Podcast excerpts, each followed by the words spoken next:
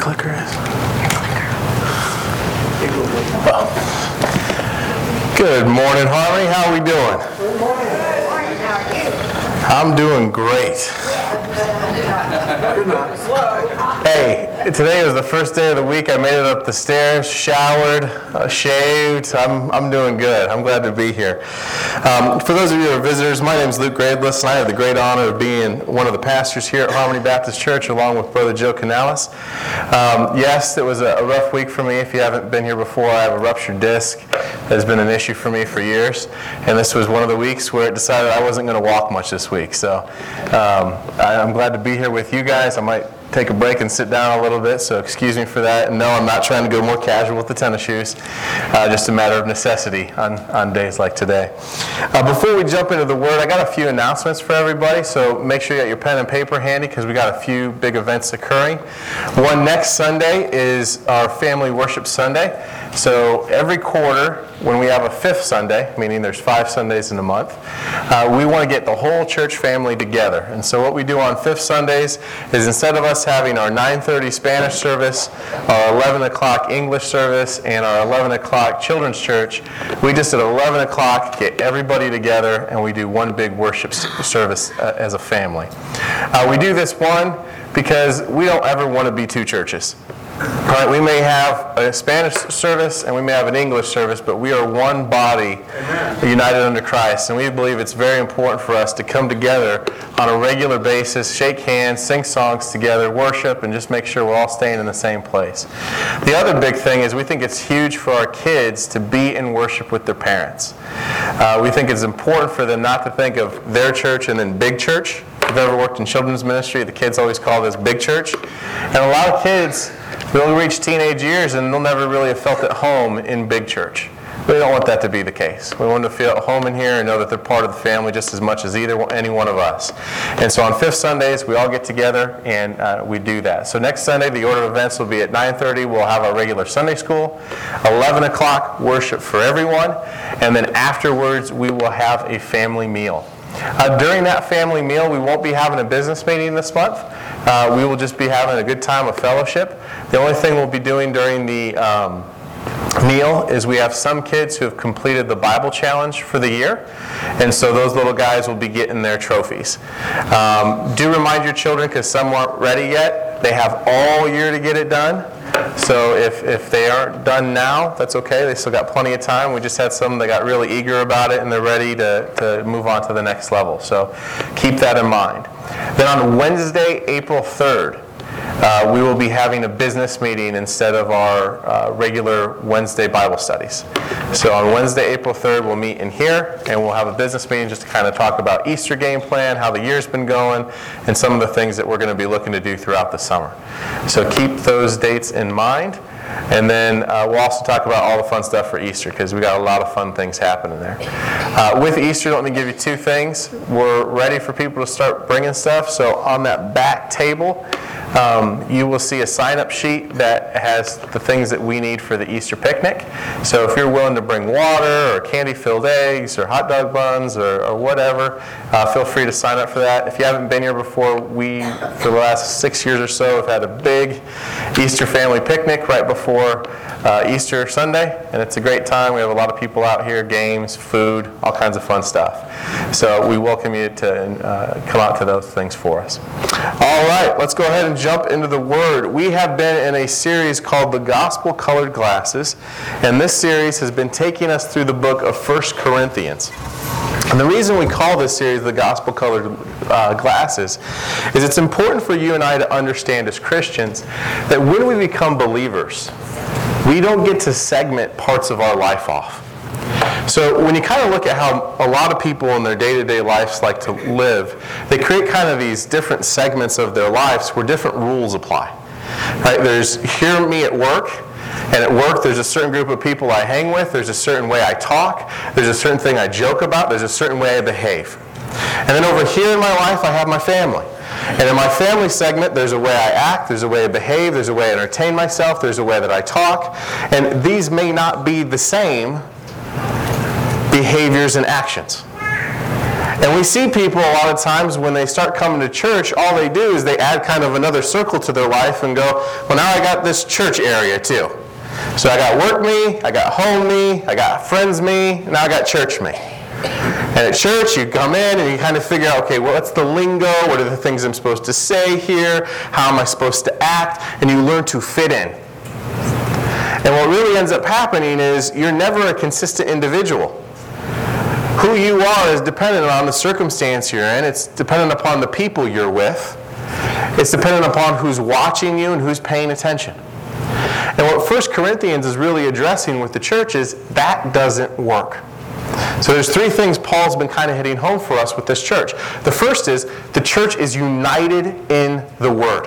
Amen. So as a body of believers, we are not going to let little things pull us apart. We are all going to center ourselves in Scripture. And Scripture is what is going to guide our lives and lead our lives. The second thing he points out to us is well, Scripture becomes our foundation. We also understand that as the church, we're at war with the world's culture. And this is really hard for a lot of people to take in because, especially in this day and age, all of us want to be looked upon as popular. All of us want to be looked in a positive light. A lot of us want to have people who appreciate and like us. Now, I know some of you may not participate, but this whole younger generation growing up in Instagram, growing up in WhatsApp, growing up in Snapchat, growing up in Facebook, their whole lives are about how do I craft an image that I can put forward that will get other people to like me. And what's really scary about it is in the past we all did this. Right? We all did this in high school. You all wanted to have people like you, want to be part of the great clique, right? But the difference is back then you couldn't actually quantify the numbers. Now you can. Now you can literally go, well, I have X amount of friends. I have X amount of reach. When I post these pictures, I get this many comments and this many likes. And hey, when I dress like this, I have this many people tell me I look great. But if I do this, I have a bunch of people telling me it's not my best day. And so we have a bunch of people who are trying to be Christians and be in the culture of the world. And what Paul tells these Corinthians is it's not possible. These two cultures will never sync up. They're completely at odds with each other. They're built on different things, they're chasing different things, they require different behaviors. You cannot be a hip, worldly Christian. Which used to be a thing you didn't have to say to anybody. I kind of think we all knew that. But I tell you, nowadays I turn on the TV and I see more and more churches trying to look like you're at a concert. I see pastors trying to preach about how you shouldn't worry about being worldly, but clearly they've spent hours and thousands of dollars crafting their outfit that they're wearing for you that day. Which, by all means, you guys know I didn't do today. and I'm not saying that it's wrong to look good, and I'm not saying it's not bad to be aware of what's happening in the culture. But as a Christian, what you and I will learn is our relationship with God is not one little bubble in our life. If Christianity is part of who we are, it encompasses everything. The gospel impacts the way I live at home. It impacts the way I work. It impacts the hobbies I have. It impacts who I am at church. It takes over the totality of who I am. There is no single piece of my life that is off limits to God because He is master and I am servant. And so this is a big thing that Paul's hitting here. We have to stand on the word, we have to stay away from the culture of the world, and then because we're part of God's family, because you're in this intimate, loving relationship with God, you should always be growing and you should always be serving. Amen. And so, again, this becomes another thing that's very different about us versus the culture of the world. A lot of modern Christianity preaches and teaches that the whole focus is for you to say the believer's prayer right? Do I make you feel guilty? Do I make you feel fearful of hell? Do I make you feel unbelievably hopeful that God has this great image of you? Do I sell you on the fact that He's got plans for your prosperity? Let me figure out the sales pitch that will get you to walk the aisle, to say a prayer, and take a dunk in the tank, and then we're done. You're good. I can check you off. You're saved. You sit there, chill out. Let me focus on all the other people who haven't done that stuff. And what happens as believers is we go, is this really what this is all about? That's it? And so the Corinthian letter, what Paul's addressing is no, that's nowhere clear, close to what this is all about. As Christians, the moment you accept Jesus Christ as your Lord and Savior, the moment the Holy Spirit comes into your life, that is not the end of anything except death ruling over you. What that really is, is that's the start of a brand new life, Amen. empowered in the holiness of God, where you now have His power, you have His love, and you have His self discipline in you, driving you to be something different. And if we're not caught up in that passion, if we're not on fire with that perspective and with that opportunity, then something's missing.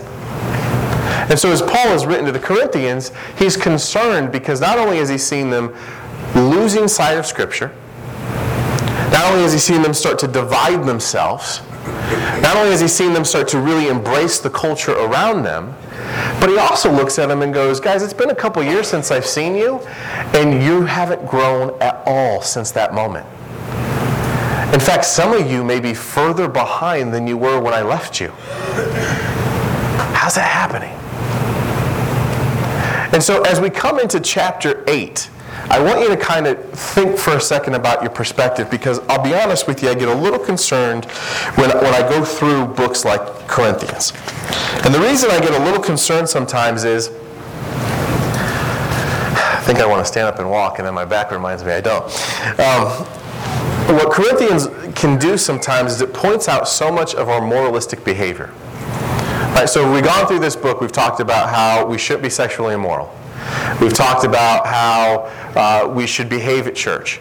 We've talked about how we should deal with forgiveness. And there's the thing that happens to us as Christians where we are just drawn to the behaviors. And so a lot of times as we go through these books, what tends to happen is you start to make a list of the things you need to do differently. Right? I need to be more patient. I need to be more kind. I need to be less angry. I need to be more holy. I need to stop lusting. I need to pray more. I need to do this more. And the reality is, you've missed the entire point. Christianity is not about behavior change. This is not about you becoming your best you. Christianity is about you being in unbelievably intimate and loving relationship with your Lord and Savior Jesus Christ. Amen. And through that relationship, that is more profound, more life changing, more fulfilling than any other relationship that you have ever experienced in your entire life, you begin to change. And because who He is, is all of this perfection and this goodness and this love, when you're in His presence and He starts to change you, all of them start to look like a better version of you. Right? Because when you're with God and start to become more like God, you become more patient. You become more loving. You become more graceful. But the key thing that you and I can never get mixed up is that doesn't occur from you saying, I'm going to be more patient. I'm going to be more patient. I'm going to be more patient. It comes from you saying, I am going to get closer to Jesus. I am going to know him more. I'm going to spend more time with him. It's when that occurs that then you start to change. And so I want to caution you today as we, we listen to Paul's listening, our teaching, that we don't look at this as just a list of things you got to start doing better in your life. And that instead you start looking at this as this is what should happen to you when you're in this kind of dynamic, loving relationship with Jesus. And so let's look at chapter 8 because it's going to start kind of in a weird place and you're going to go, what does this have to do with me? And so we're going to look at this and then we're going to kind of break it down. So in 1 Corinthians chapter 8, Paul starts talking about something that's very unique to you and I. We don't really understand this in our culture. It says, Now concerning things sacrificed to idols, we know, we know that we all have knowledge. Knowledge makes arrogant, but love edifies. If anyone supposes that he knows anything, he is not yet known as he ought to know. But if anyone loves God, he is known by him. Therefore, concerning the eating of things sacrificed to idols, we know that there is no such thing as an idol in this world, and that there is no God but one. For even if there are so called gods, whether in heaven or on earth, as indeed there are many gods and many lords, yet for us there is but one God, the Father, from whom all are and all things are, and we exist for him. And one Lord Jesus Christ, by him are all things, and we exist through him. However, not all men have this knowledge. But some, being accustomed to the idol until now, eat food as if it were sacrificed to an idol, and their conscience, being weak, is defiled. But food will not commend us to God. We are neither the worst if we do not eat it, nor the better if we do eat it. But take care that this liberty of yours does not somehow become a stumbling block to the weak.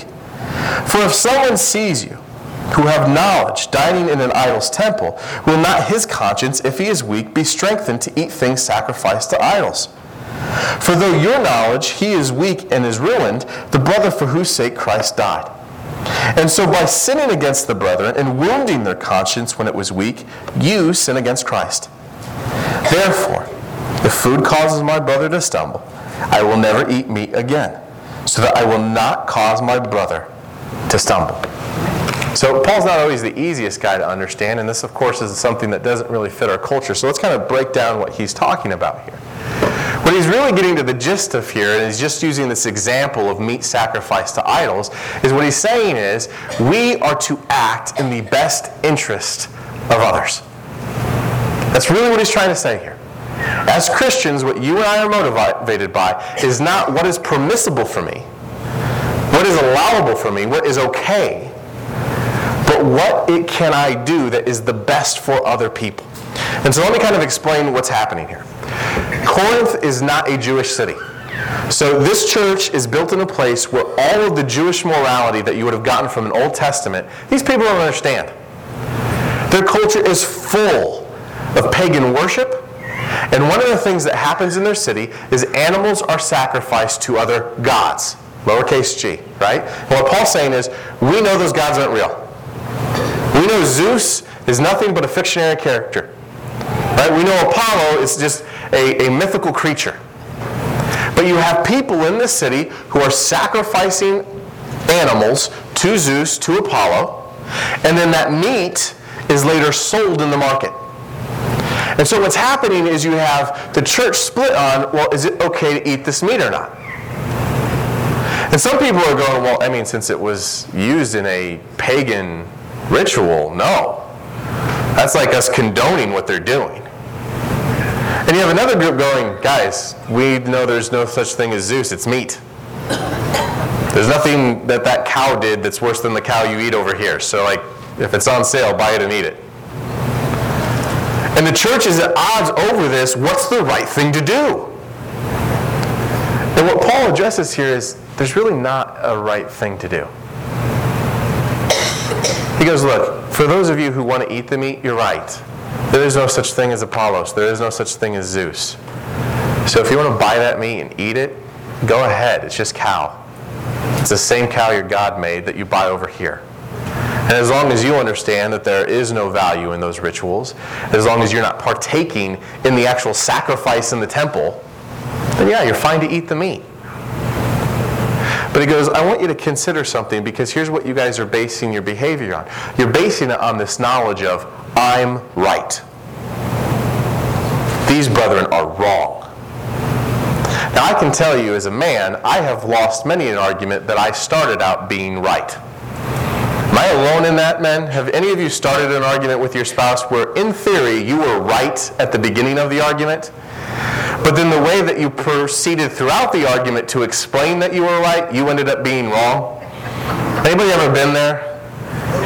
But you were right in knowledge, you were right in philosophy, you were right in your theory, but your delivery method may have been slightly off, and that has become the bigger issue now, is now how we discuss this, not what we were talking about at the beginning. Amen. Yes. Well, that's kind of what Paul's addressing here. Is he's going, look, for you mature believers who understand that there's nothing wrong with this meat, technically, yes, you're right. However, if you know eating that meat and putting that meat at a church table makes somebody who used to practice those pagan rituals, it makes their conscience burn. It makes them stress. It makes them fearful. Why are you doing it? Yes, technically you're right. But if you can choose to do something that doesn't put that burden on your brother, why not do that? The point that he's making to us, and this is a point that I think you and I have to embrace more in our lives, is being a Christian isn't always about being right, it's about being loving. Look at so many of these verses that we get from the Lord. In Philippians 2 3, it says, Do nothing from rivalry or conceit, but in humility count others more significant than yourselves. Right, Paul's looking at that group that has the knowledge that that meat's fine to eat, and he's going, I get it, you're right. But just on this issue, for their conscience, could you not humble yourself? Just eat something else. If it really isn't a big deal, then why make it a big deal? Act in that humility towards someone else. And let's be real humility is simply love. Right? We've talked about this a lot at this church, but I'll remind you love is not me saying, I like you. Love is not me saying, you make me feel good. Love is me saying, I will joyfully sacrifice for your benefit. That's love. I will joyfully sacrifice for your benefit. Well, when does somebody do that? They do that when they think like this. They do that when they look at another human being and go, You are more significant than I am. And so I will hurt because I would rather that you not. That's what Paul's calling these Christians to do. Look at what he says in John chapter 13, verses 34 and 35. Jesus says, A new commandment I give to you. And he says this because everybody's arguing about what commandments do they need to hold. And it's funny because people get wrapped around the axle around this, but Jesus and God have been very simple on this, even since back in Deuteronomy. Well, there's lots of variations and lots of technicalities on the law. They all boil down to like two things love God, love people. And so, in this midst of this discussion around commandments, Jesus says this He says, A new commandment I give to you, that you love one another just as I have loved you. You also are to love one another. By this, all people will know that you're my disciples if you have love for one another. And so, what he's saying here is this should be the calling card of Christianity.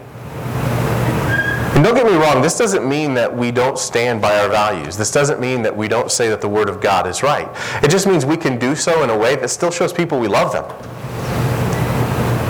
It is possible to both firmly plant my feet by the river of truth that comes from the Word of God and not move, and also be kind and loving to people at the same time. It's not an either or.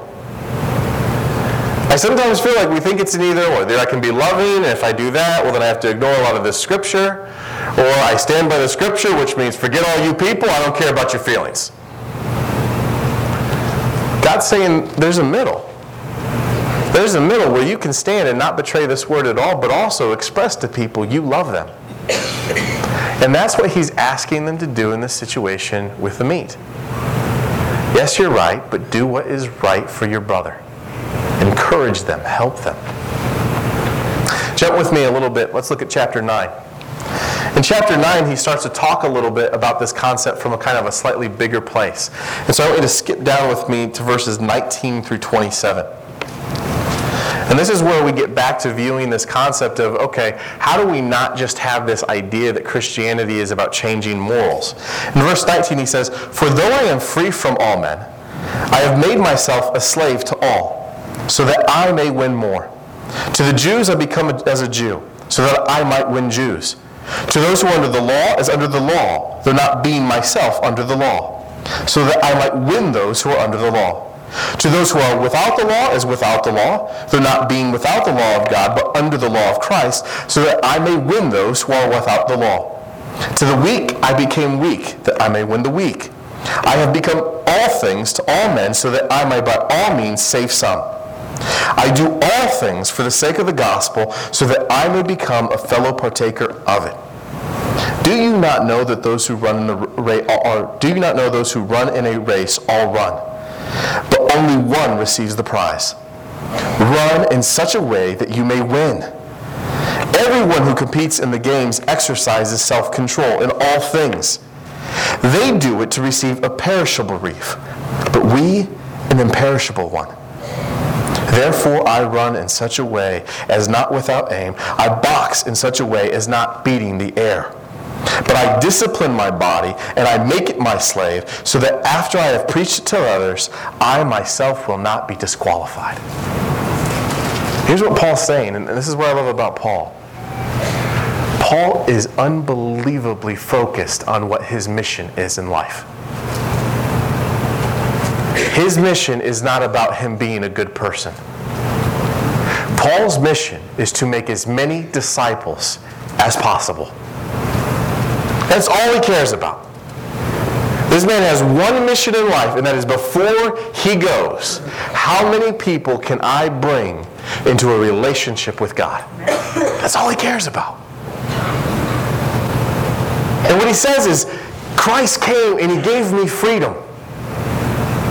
And this is a huge thing for you to understand. Our relationship in God starts with Christ breaking the chains of sin and slavery in our lives. And it's all throughout Scripture. All throughout Scripture, we hear these passages about freedom. Romans 8, 1, 2. There is therefore now no condemnation for those who are in Christ Jesus. For the law of the Spirit of life has set you free in Christ Jesus from the law of sin and death. What's he saying? Before Christ, all of you are slaves of sin. And there is only one place you are going. You may get there in slightly different ways, you may get there in slightly different times, but you're all headed right towards death. Christ has come in and he has broke those chains. Look what it says in 2 Corinthians chapter 3. Now the Lord is the Spirit, and where the Spirit of the Lord is, there is what? There is freedom. Christ has come to free you. Look at Galatians 5:1. For freedom Christ has set us free. Stand firm therefore and do not submit again to a yoke of slavery. What's he saying? He's saying Christ loved you so much and wanted you to be free so much that he was tortured, he was beaten, and he died to set you free. Do not take that freedom and run right back to slavery. But that's an interesting thing because we see it's a little bit more complicated than that. Look at Galatians 5:13. For you were called to freedom, brothers, only do not use your freedom as an opportunity for the flesh, but through love serve one another. So with this freedom, if I choose with this freedom to become a disciple of God, what do I start to see? There's actually responsibilities I have. And in fact, the most beautiful description of Christianity, the most accurate one used in the Bible, and I'll be honest with you, the editors of the Bible were nervous about some of the Hebrew words and some of the Latin words. The word you most often see, servant, in the New Testament, the best translation for it is not servant, it's slave. The relationship you see described in the New Testament is Jesus as master, you as slave. The reason they were nervous about this word is the same reason you and I get a little nervous about it. When a man has a slave, it doesn't turn out well. Because when you and I think of slavery, what we think of is somebody who treats another human being as a thing, as their property as a resource that they can do whatever they want with for whatever they need. And especially in America, where we have had our foundational days as a country built on this, we're so, we're so afraid of that term because we've seen how ugly it can be. But what people miss about the slavery described in the Bible is this is not slavery where two forces met each other and one defeated the other. Me being a slave to God comes not because He pounded me into submission, it becomes after He saved me. I decided the only place in the world I wanted to be was with Him. I am not His slave because I have to be. I'm His slave because I want to be. I'm his slave because when he broke those chains and he gave me my freedom and he gave me the choice to live my life the way I want, what I said in my life is the only thing I want is more of you. I want to be where you are. I want to be in your presence. I want to build your kingdom. I want to know your love. That's all I want. And so, what Paul is urging us here is before Christ, you are a slave by force. You are a slave because the world and Satan and sin have oppressed you and have pushed you down and have beaten you and have forced you to do what they say. And there's only one path for you, and that's to death. Christ comes to break those chains and to give you freedom. What will you do with it? What he's hoping is, is for many of us, we will look at who freed us and go, you know what the greatest thing I could ever do is? I could serve that person. Greatest thing I could do with the freedom that's been given me is I can serve my Lord who gave me that freedom. And that's what Paul says here. Paul goes, You look at my life, and I have exchanged many of my rights and my freedoms, but I do it with joy. No one's forced me to. I have acted like a Jew to Jews. Why? So that they can hear the gospel. I have acted like a Gentile to Gentiles. Why? So they can hear the gospel. I have been in jail with prisoners. Why? So that I can share the gospel with them. Paul goes, I am so overjoyed and so passionate about being a disciple of the Lord Jesus, I will sacrifice anything to do what He's asked me to do. And so, brothers and sisters, the paradigm that you live in, this tension that you live in, is you are absolutely freed by God to not run through this life terrified of messing up. But His hope is you will use that freedom to pursue Him and His kingdom and to bring others into that glorious freedom that you realize every single day. And to me, that's an important thing for us to understand because, brothers and sisters, he says here at the end, run as if to win the race. It's funny, growing up as an athlete, which I know you can't tell right now, um, I learned that failure was not always directly tied to victory. And what I mean by that is, I was very risk adverse as a child. When I would play baseball or I'd play basketball, uh, uh, my biggest fear was making a mistake. And so I told you before, like, I could practice baseball and I could, I could hit great in practice. And I'd hit great at the batting cages. But in the game, I couldn't hit. Because when I get up to the plate in a game, all I was thinking about is don't strike out. Don't strike out. And as a young kid, it was the same thing with basketball. I'd practice and I'd play street ball and I'd play in the neighborhood and I'd play great. And then I'd get into a game and I'd be thinking, don't miss a shot. Don't miss a shot. Don't miss a shot. Do you know what happens when you're thinking, don't miss a shot in basketball in a game? Someone passes the ball to you, you're wide open. You clearly should shoot the ball. And instead of going, okay, the basket's two feet in front of me, who can I pass this to? You know, I'm going to send it back 15 feet this way to a guy who's guarded, because at least if I do that, I can't miss the shot. But guess what? When you make that mistake, no one goes, well, thank goodness he didn't miss. Everybody goes, what is wrong with this guy? Shoot the ball!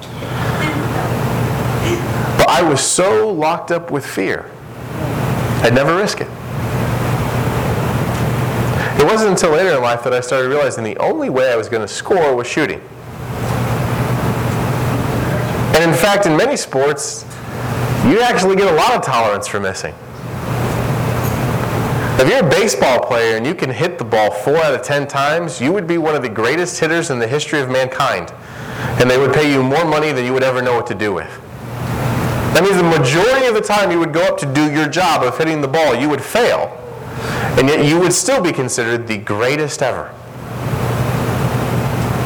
And I think Paul's saying a similar thing to us here. Don't run not to fall, run to win the race.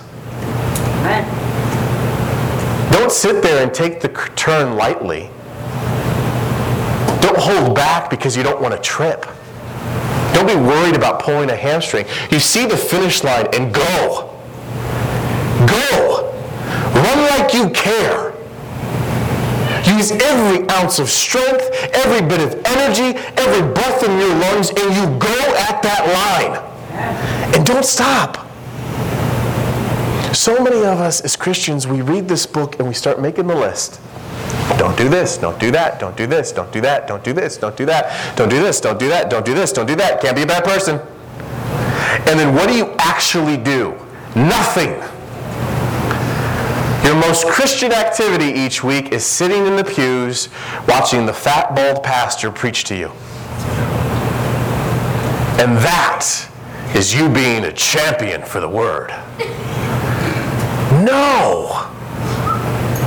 You think Paul would walk in and if we told him that's being a Christian, he'd be like, Great job, guys, you've got it. You clearly understand what this is about. He would look at us and go, What Lord are you serving? What gospel have you been preached? This isn't the fight. This isn't the game. This is where we recharge. This is halftime.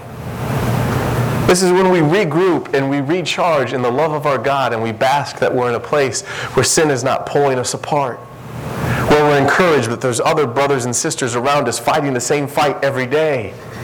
Where we're refilled by the word that encourages us. Where we get new tools and new abilities that we can take outside those walls and use. But this isn't the game. And that's what Paul's encouraging them to remember. Your job is to make disciples that love God and love people. Amen. That's your job. Amen. It's not to be morally right. It's not to know all the rights and wrongs. It's not to not make mistakes. It's to build the kingdom of God. I want to leave you with one last part that he has. And it's found in 1 Corinthians chapter 10. At the end of chapter 10, in verse 23, he says this All things are lawful, but not all things are profitable. All things are lawful, but not all things edify. Let no one seek his own good, but that of his neighbor. Eat anything that is sold in the meat market without asking questions for conscience sake. For the earth is the Lord's and all it contains. If one of the unbelievers invites you and wants to go, eat anything that is set before you without asking questions for conscience sake. But if anyone says to you, There is meat sacrificed to idols, then don't eat it, for the sake of the one who informed you and for the sake of your own conscience. I mean, not your own conscience, but that of the other man's. For why is my freedom judged by another's conscience? If I partake with thankfulness, why am I slandered concerning that which I give thanks for? Whether then you eat or drink or whatever you do, do all to the glory of God. Amen. What he's saying, brothers and sisters, is, is that needs to become the calling card of our lives. That he circles back to this thing of me and he goes, Look, if you show up at an unbeliever's house and they set food before you and say, Hey, we're so happy to have you here, eat with us, then eat the food. Now, if they sit that food before you and go, We want you to know that this was uh, you know, made holy by Apollo, then go, No. As a Christian who honors God and all he does, I won't take. Amen. We stand by our Father.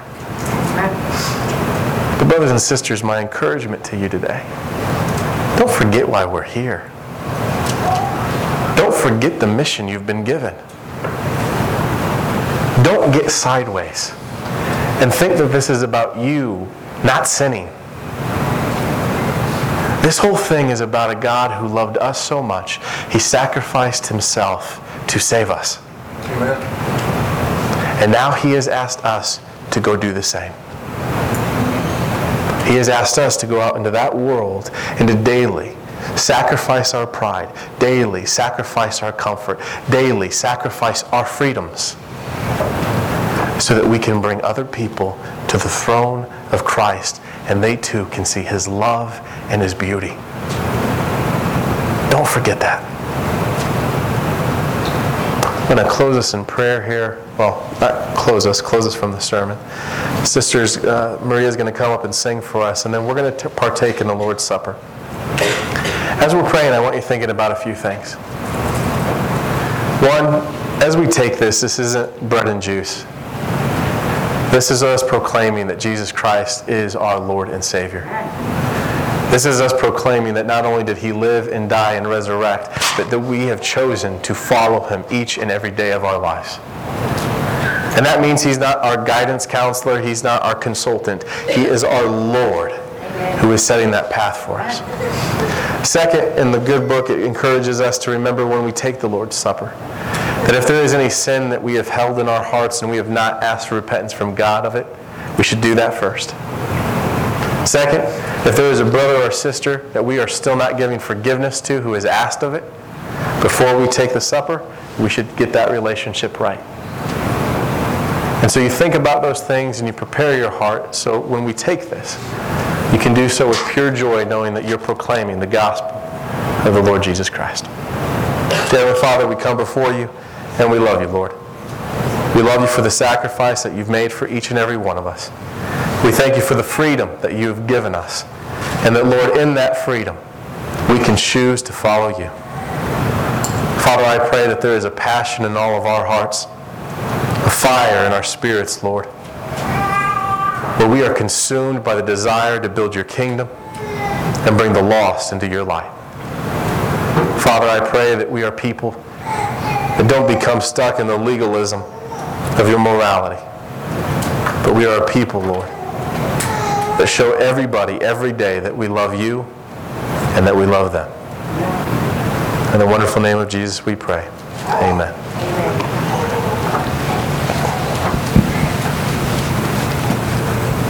Let's all stand.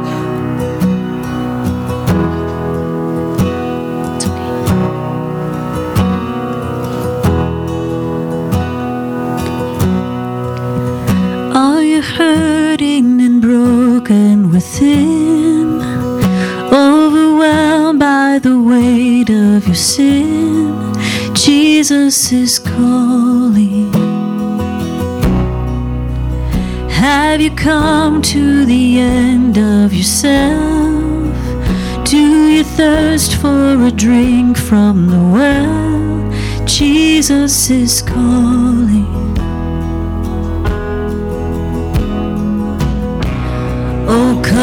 To the altar. The Father's arms are open wide. Forgiveness was bought with the precious blood of Jesus Christ.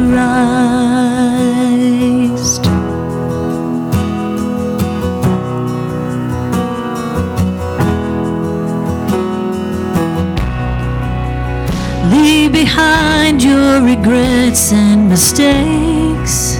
Come today, there's no reason to wait. Jesus is calling. Bring your sorrows and trade them for joy. From the ashes, a new life is born. Jesus is calling. There's still time to come forward. Oh, come to the altar.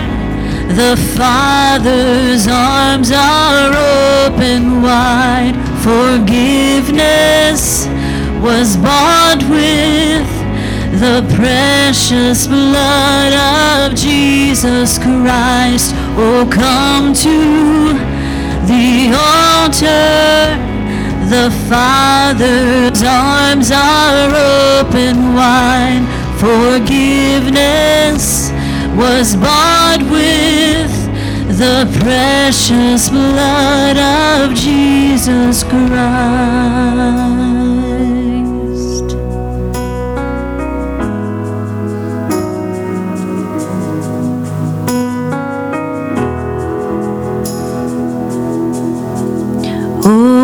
Savior.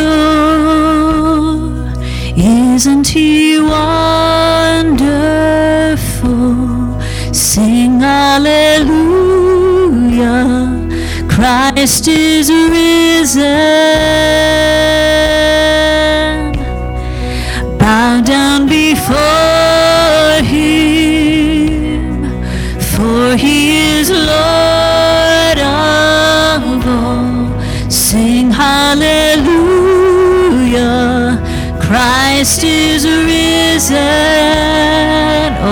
Savior. Oh, what a Savior. Isn't he wonderful? Sing hallelujah. Christ is risen.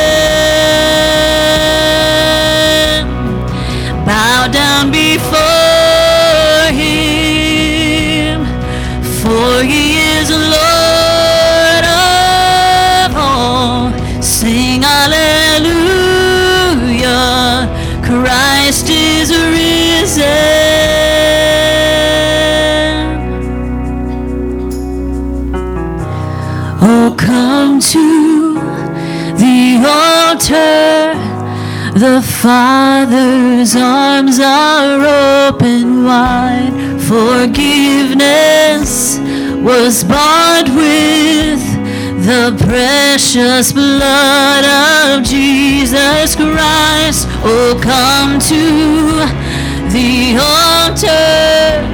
The Father's arms are open wide. Forgiveness was bought with the precious blood of Jesus Christ. Oh, oh, the Father's arms are open wide. Forgiveness was bought with the precious blood of Jesus Christ.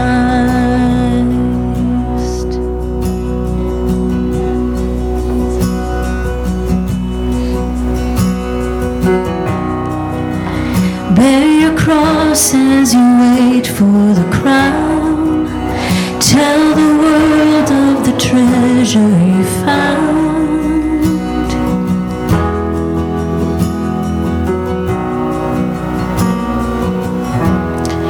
You can be seated.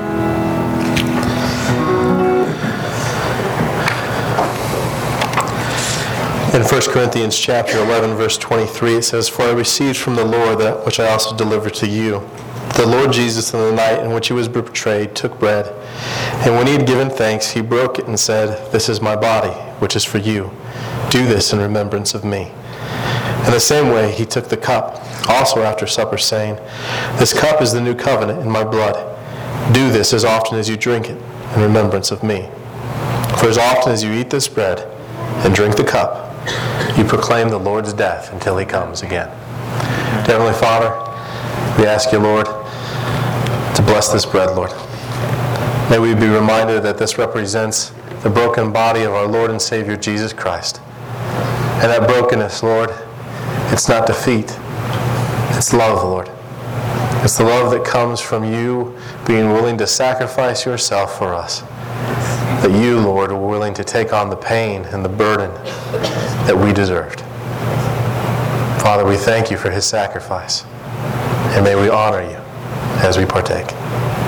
In Jesus' name we pray. Amen. chapter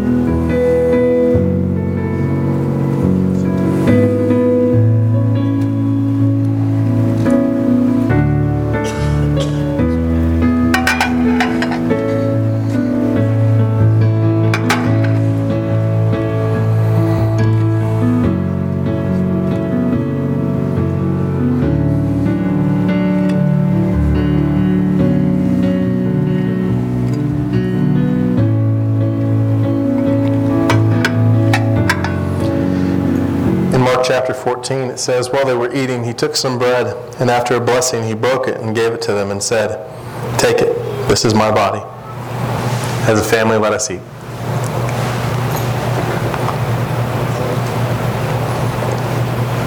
And when he had taken the cup and given thanks, he gave it to them, and they all drank from it. And he said to them, This is my blood of the covenant, which is poured out for many. Truly I say to you, I will never again drink of the fruit of the vine until that day I drink it anew with you in the kingdom of God. Dear Heavenly Father, we pray over this cup, Lord, and we pray over this church family. May we be reminded, Lord, that we are washed in the blood of the Lamb. That means, Lord, that you have washed away all of our sin, that you've made us as white as snow. And not only, Lord, have you taken away all of our guilt, but you have covered us in your righteousness.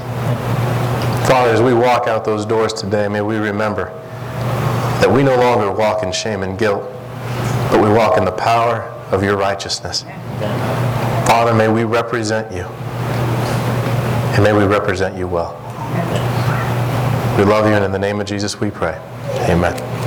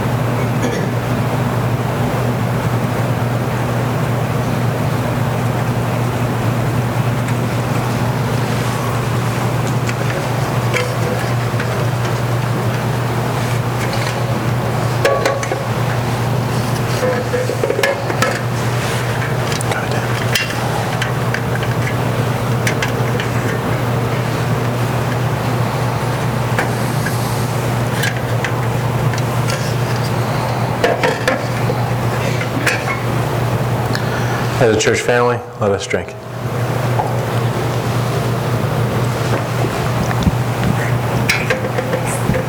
As a church family, one of the things that we are blessed by is that we have been taught by the Lord that we do not go through this journey by ourselves. We are here to divide each other's pains, and we are here to share each other's joys. And so before we close today, uh, Brother Joe is going to pray for one of our families who has uh, some pain ahead of them that they need prayer, they need support, and they need to know that they have a church family praying for them. And then I'm going to close us out by praying for a family uh, that is about to experience some unbelievable joy and wants to share that with us. So, Brother Joe. Uh, I'm gonna ask, uh, Brother Joe, would you mind praying for John too? okay. He- he- I'm gonna ask Carolina and her family to come up. Carolina is gonna have a procedure tomorrow. I don't need that. Would family come up? And uh, she's very afraid right now, so uh, she needs prayer. I'm gonna ask whoever wants to also lay hands on her to come up at this time.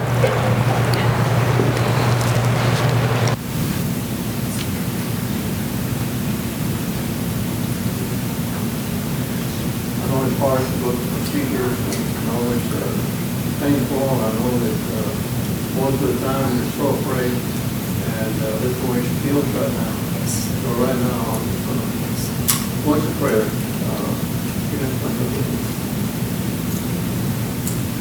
Gracious Heavenly Father, we just give you Carolina at this time. Heavenly Father, we know that right now, Lord God, that she is afraid. But Heavenly Father, we know that that fear will be taken away from by this prayer, Lord God, that you are here with her, not from us, but from you, Lord God, that you will provide this miracle. Heavenly Father, that everything will be, will go okay tomorrow with the sure that there'll be no consequences, no problems, for me, Lord God. And Heavenly Father, we just want her to know that you care and we care for her. Oh, Heavenly Father, we thank you for this family, Lord God, that is coming to this congregation, Lord God. For her husband, Philip, and Lord God, that uh, just uh, her daughters, Lord God, that come on Wednesdays and study, Father God. We know that they all love God. And we just thank you so much for your help, Lord God. We thank you for the miracles you provide for us. Oh, Heavenly Father, be with this sister, Lord God. Strengthen her. Give her the power that she needs to go through, Father God. Heavenly Father, we just ask that you continue to be with us, Lord God. Just continue to strengthen her. And Lord God, we just raise her up to you. God, we pray in the name of Son Jesus Christ. Before you all go, there's another person we need to pray for. The pastor here is very best and I ask that you gather around him also. And I'm going to ask James to voice that prayer.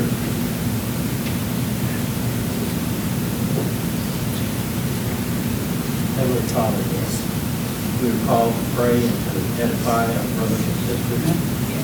Lift up our pastor Luke and our pastor Joe also. And Luke needs healing that only you can provide. Lift him up and pray that you heal him, Father, and bring him back strong so that he can continue to bring your word to us and to a nation and the country and a world that is in darkness. Father, we thank you that you listen to our prayers for your son's blood that we just celebrated. Father, that uh, we can come to you with these requests. And we know that you love each and every one of us. And you love Luke. We pray that you would heal him according to your will. We ask it in Jesus' name. One more prayer goes out to John, uh, Valdez. Most gracious Heavenly Father, we just ask that you would go with John, Lord God, that you can bring him back. Heavenly Father, every time we talk to him, he says it's fine. But Heavenly Father, when we ask him how come he's not here at church, he says he's feeling bad. So Father God, we know that he is in pain. We know that he's feeling bad. We ask that you be with him, Lord God. Heavenly Father, we also hand him up to you, Lord God. Heavenly Father, will you do your, your, your word, Lord God, that you always do so well, the miracles you provide. Father God, we just pray in the name of your Son, Jesus Christ. Thank you, everybody. Uh, Before we close, I'm going to ask for Israel and for Cindy to come up. As I said, we get to divide each other's pains and we get to share each other's joys. Uh, it- When is it this week? Saturday. Saturday. So Saturday of East 2 will be united together in marriage by the Almighty God. It is such a beautiful thing to, to be in holy matrimony, remembering that that is an institution created by our, our mighty God back before sin had anything to do with this world. And it is a beautiful thing that we know that uh, them getting married, not just because of their love for each other, but because of their love for the Lord, Amen. that He is going to give them all the strength, love, and self-discipline that they are going to need to argue with each other for the rest of their lives. Let me go ahead and close with them in prayer, and then I'll ask you, as you guys are heading out, just come up and give them a hug and tell them how much you love them, how excited you are for them. Heavenly Father, we ask you to be with these two. Uh, we are so thankful, Lord, that we have been witnesses to the love that they have for each other. And we're so thankful, Lord, to know at the center of that love is you. It is you, Father, who have taught us to love sacrificially. It is you, Lord, who have taught us to love abundantly. It is you, Lord, who have taught us to be joyous as we go throughout this world. And so we thank you, Lord, for bringing these two souls together, uh, that they will become one. And we pray, Lord, that you will be their shield, that you will guard them, and that you will protect them. And we pray, Lord, that you will use them as an instrument in this world to show people how wonderful and beautiful and amazing your love is. Father, bless them and bless their marriage. In the name of Jesus, we pray. Amen. Amen. Thank you, everybody, for being here. God bless you. You guys have a great week. Thank you. Thank you. Take care of yourself. Yes, thank you.